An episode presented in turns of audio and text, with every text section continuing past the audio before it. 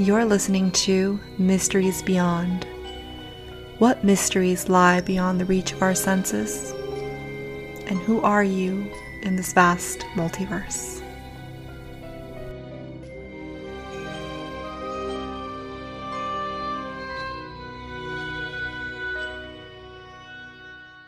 Hello and welcome to Mysteries Beyond.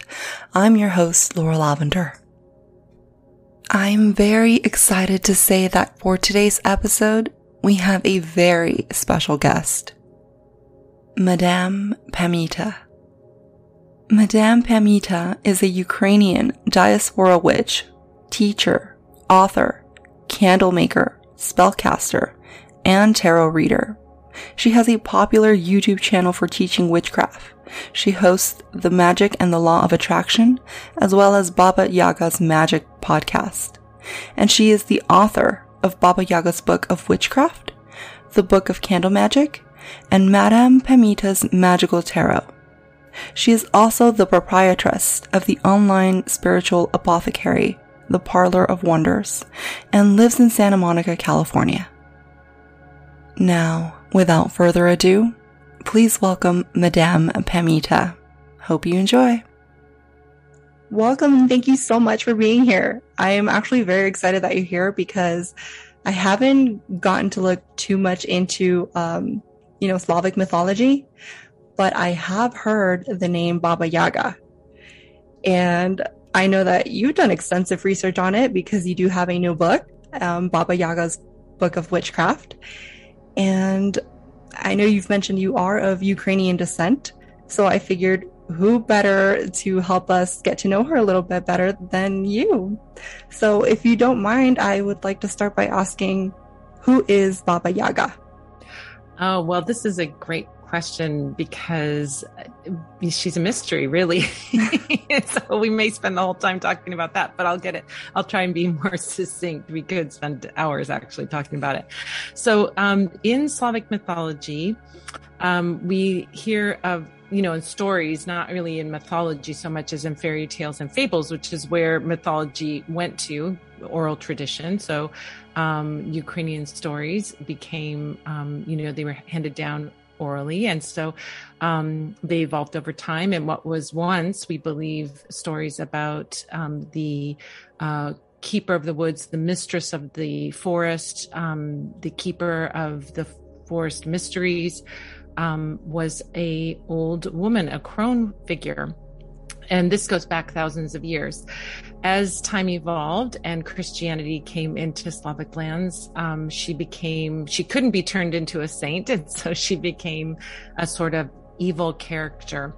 And this is how we discover her later on, of course, in the 1700s, 1800s, 1900s in fairy tales that were told is that she shows up as a witch character. Baba Yaga, or is that she's pronounced in Russian, or Baba Yaha. She has a ton of names. If you mm-hmm. go into all the different countries, Poland, Belarus, um, uh, Croatia, uh, uh, Slovenia. I mean, we have all of the countries really in the Slavic lands have a version of her. Baba Yaga, as we call her in English, is um, comes to us from Russian because Alexander Afanasyev wrote um, down some of these oral tales that were told, but she has lots and lots of names. Wow. And yeah, she's, um, so she's, I would say for people who aren't familiar with her, mm-hmm. she's kind of like the witch in Hansel and Gretel. I think most um, people in the States will, will be familiar with the Hansel and Gretel stories, which come from Germany. Mm-hmm. But there's a witch that tries to put the kids in the oven and uh, she kind of crosses over with Baba Yaga. So yeah. Yeah. As I was doing some research, I, you know, I figured, I'm like, oh, she reminds me of the Hansel and Gretel witch because you know she puts the children in the oven and i heard she's can be or can be depicted as a cannibalist and you know she is tied with those stories about you know taking the little children away little children who are bad you know mm-hmm, so mm-hmm. i figured oh wow that's funny that they have that similarity mm-hmm. and you did mention she has a lot of names uh, through you know through different countries and i did kind of want to go over a little bit about the etymology of baba yaga and what what does that mean? Or what does it translate to? So um so baba yaga the name baba the word baba is a very old word and it usually means grandmother. In Ukrainian, it would mean grandmother or old woman. In mm-hmm. Russian, they also have the same word baba and it would mean, um, it would mean kind of a disparaging comment like you're an old lady, but in a oh. not nice way. Um, so we see this kind of idea that she's an old woman, and so Baba is often given as a as a kind of way of saying grandmother. Um, we would say Baba is like granny or grandma is a kind of translation of that in Ukrainian. Um, babusia is grandmother, but Baba would be like what you would call your grandmother, just like you call your mother mom, you know? Okay. so yeah. And then, and then Yaga, Yaha, um, the second name, there's, um, really some mystery around that, where that name comes from. They they try to sort of tease out what the etymology is, but it might just be something that really was, it's so old that we don't know what the meaning of it is. So I can't say with any direct authority as to what Yaha or Yaga is, but it's um, it's sometimes associated with disease or curses or things like that. But I think it's something there's there's more to the story than just this sort of um, demonization of her. Right. Know? It it does go deep. I heard the same thing. Like I try to find, I try to dig a little deeper into Yaga and what does that mean, but I got the same thing. Like it could mean evil or it could mean illness or you know just negative connotations tied to that word. But she's a very interesting figure because she is seen. She's very ambiguous. Uh, she's sometimes seen as evil, as a witch, like an evil witch. And then there are other stories sometimes where she helps out characters. Although her words may not be her words may not be as expressive as caring, but her actions are. Mm-hmm, mm-hmm. So could you go over that a little bit? Well, my um, in my research and doing my research for my book, um, I was coming across these stories, and as I started to see that in these stories, the more recent stories, if we look back, you know, over thousands of years actually that these stories have been told the more recent ones which would be post christianity coming into eastern europe that's where we start to see her being an ogre or being an evil character. If we go back to the stories that are even older than those stories that we start to see her as being a bit more ambiguous in the sense i mean she's never a fluffy Glinda the Good Witch. I mean, there's no doubt about that. But in terms of her behavior, it's really like a tough, a tough grandma. And mm. she will test you to see if you are worthy of having a reward and then she'll give you a reward or she might be helpful and give you directions to some place or you know in, in, certain stories that's how she shows up she's never the main character of the story she's always kind of either she's the antagonist in the later stories or she's just sort of a character that the hero or heroine it stumbles upon and interacts with a little bit and then goes on with the rest of the story. So if we look back at those and really scholars who and ethnographers who have looked at these stories really believe that she is uh, a character that was demonized by Christianity. And before that time, she was seen as this kind of um, what I would say is an initiator. So you know what an initiation is, right?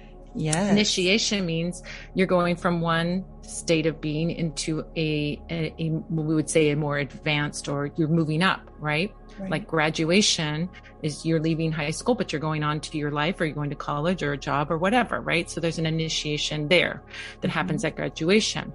We've seen initiations happen in secret societies like um, Freemasons, they have initiations and so on. And if we go back to the older systems of, you know, village life, um, you would be initiated into a group. So let's say as a young person, you wanted to be a, a, a, miller who is grinding grain, you would be initiated into the group of millers. If you were a warrior, you'd be initiated into the warriors. If you were a healer, mm-hmm. you'd be initiated into the healers. The initiation process is tough it's supposed to be tough.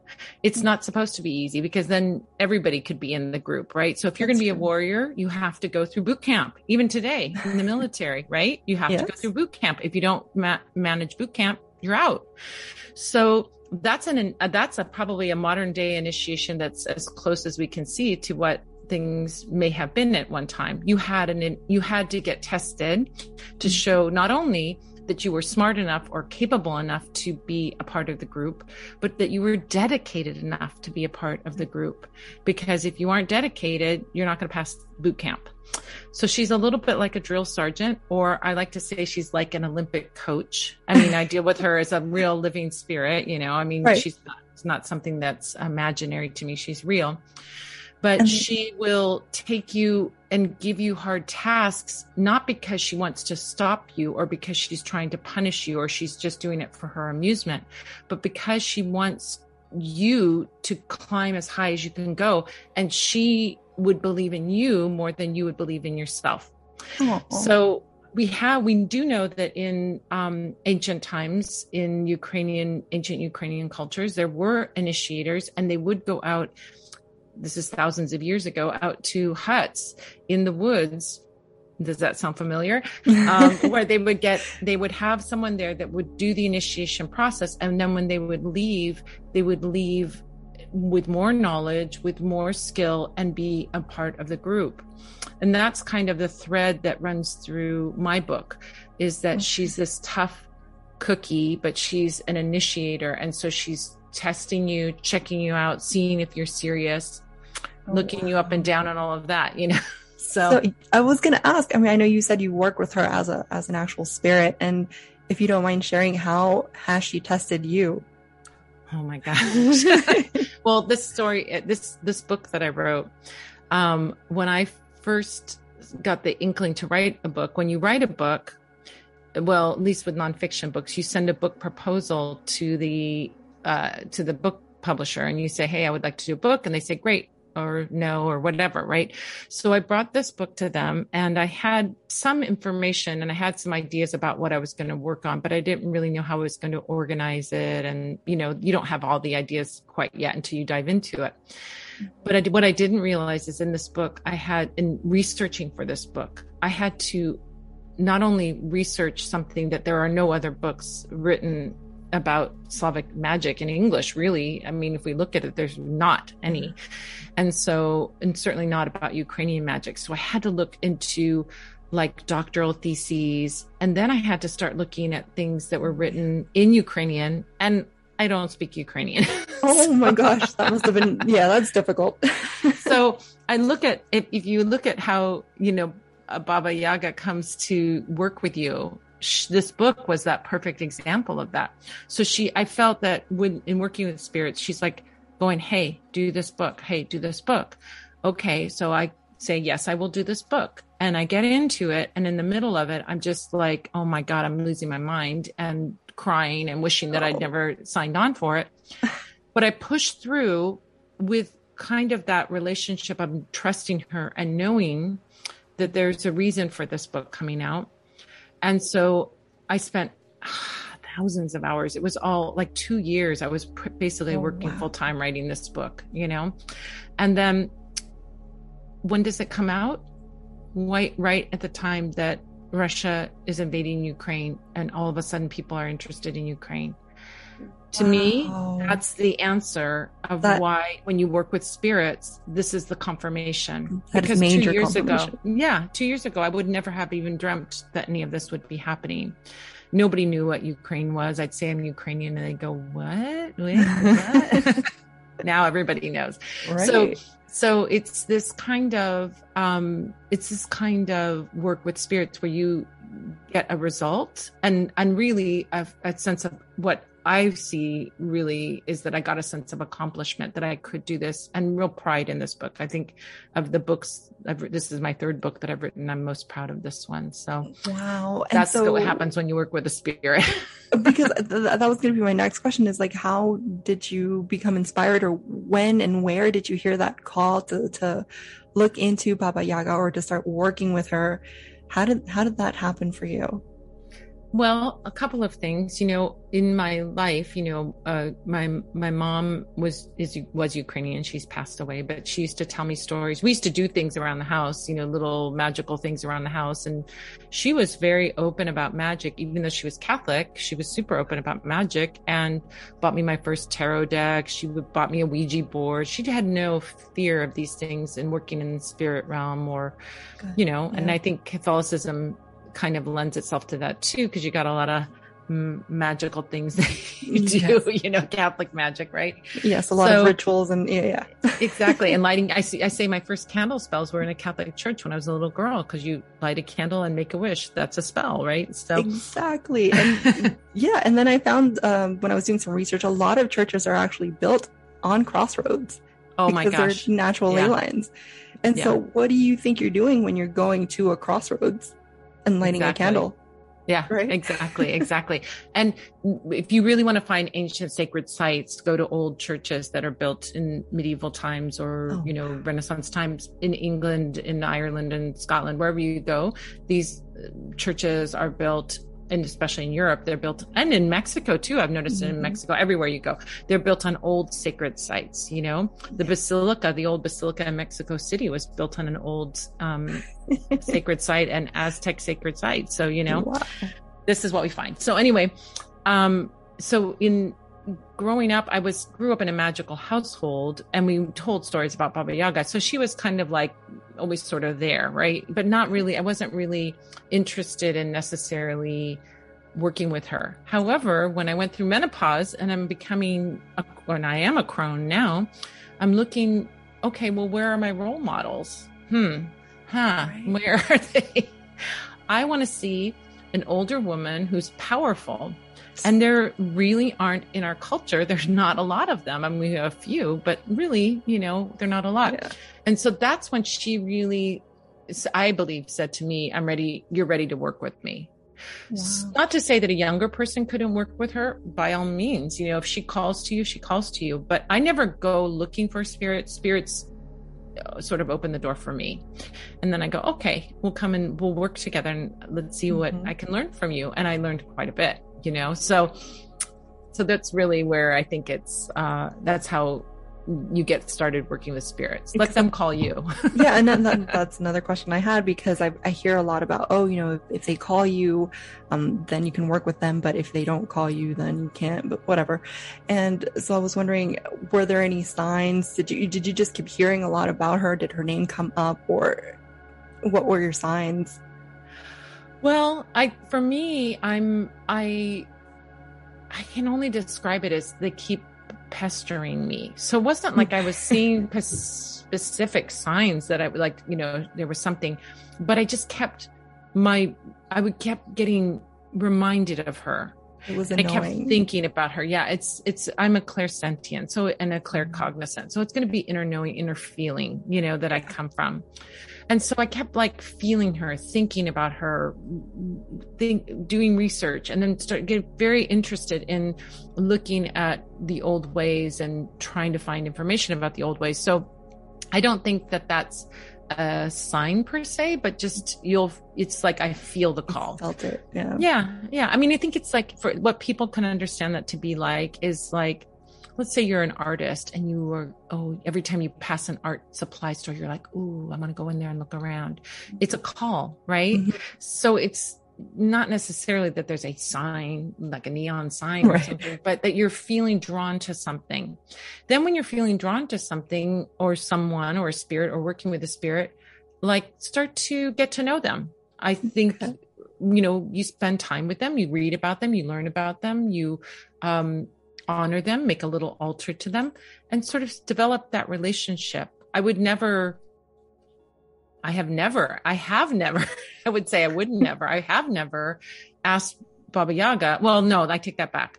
I did ask her one thing about the war in Ukraine, and I asked her, and she said she's taking care of it. And I said, okay. Ooh. But Ooh. I don't really ask you know spirits to do something on my behalf. I feel like i just develop that relationship with them and we hang out and i learn from them and i gain from them but i don't ask them to do things like a servant go do this right. thing for me. It's not like that for me. So yeah. Wow.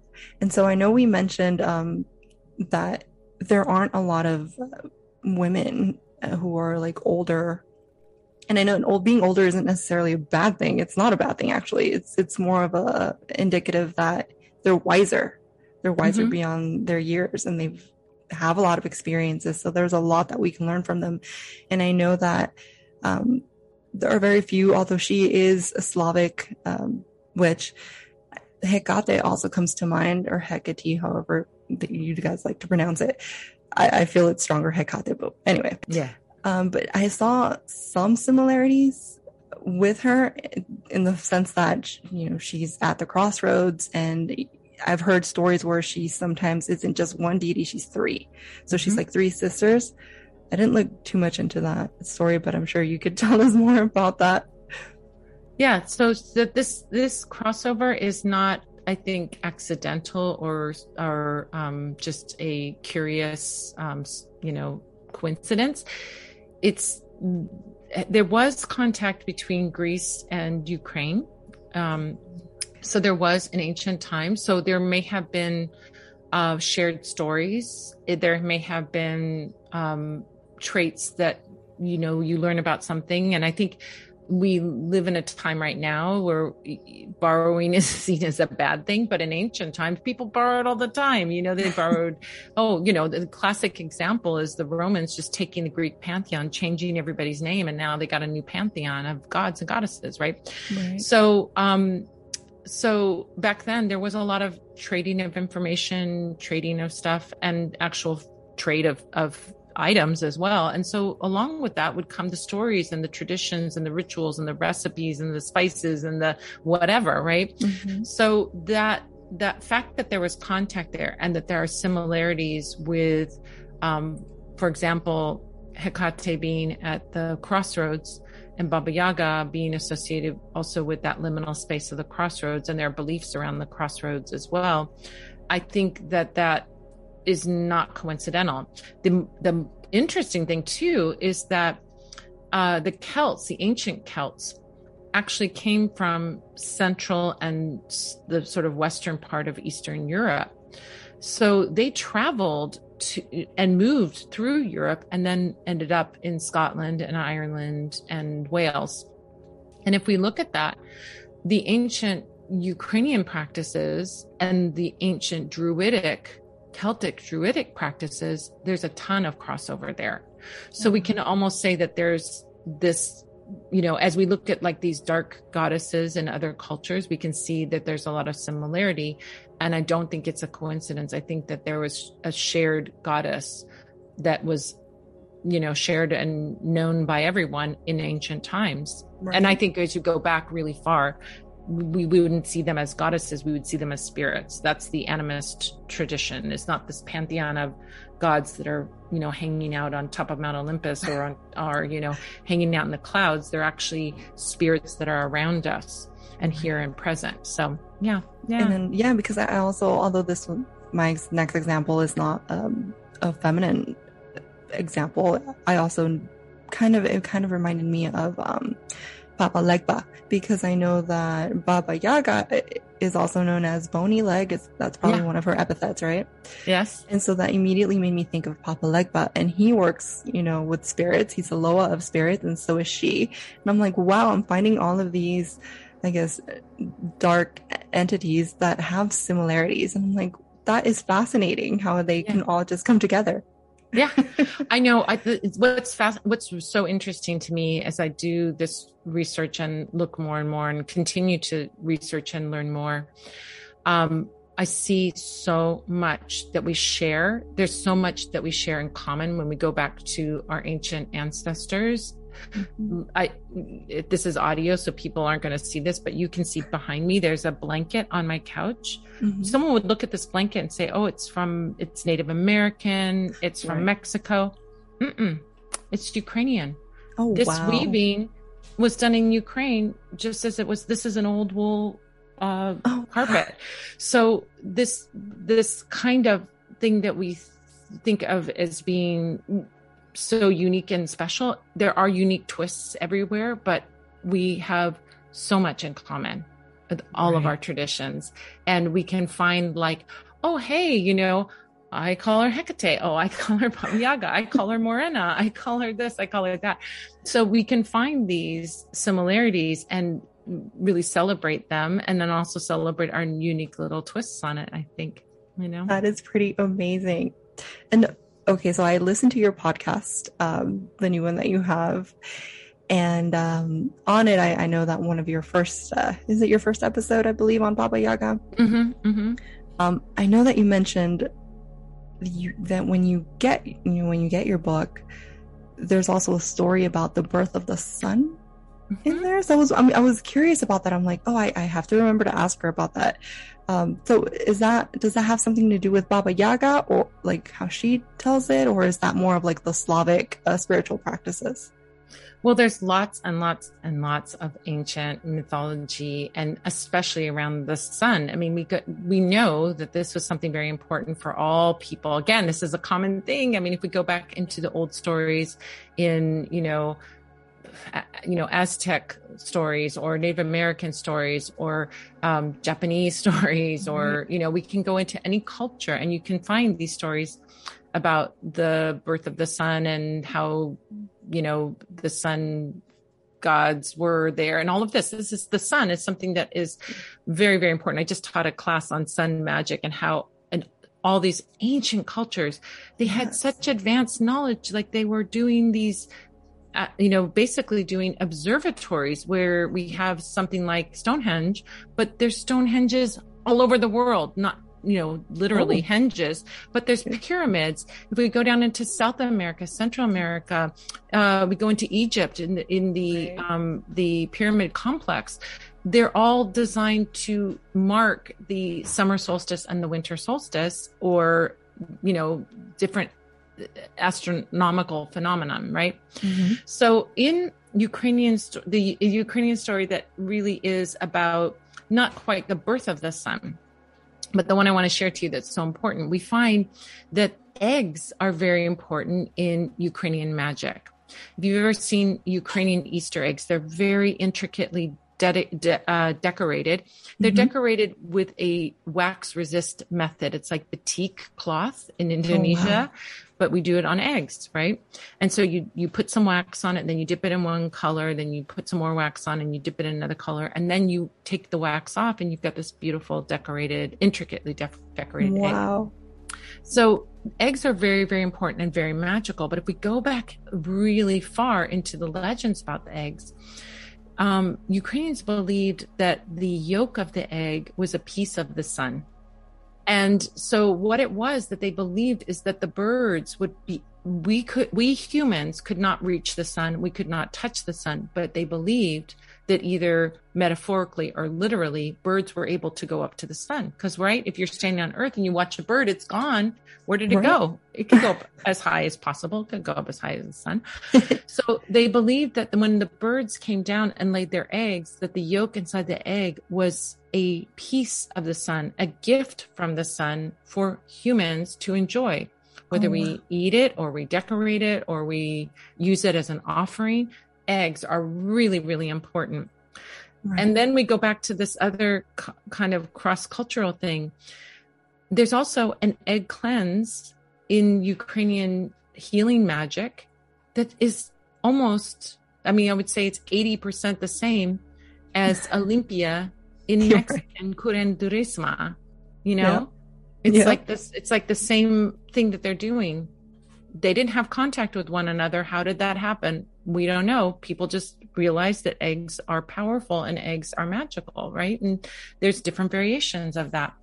So that's a story about how the piece of the sun came down to us. That is, fascinating. It, it really is interesting because even, yeah, ancient Egyptians also worship the sun, mm-hmm. you know, then I guess it was life because it, it is life, right? Without the sun, crops don't grow. It's, mm-hmm. So it's it's very it's all fascinating and, and mm-hmm. You start to recognize patterns and know that everything is interconnected.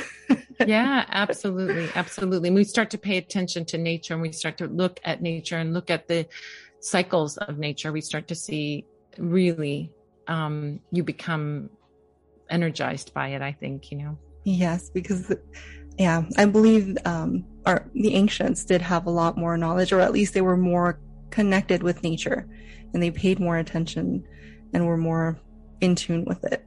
Mm-hmm. That's lovely. Is there any any last thoughts or any advice that you would want to give to someone uh, who is looking to start working with Baba Yaga?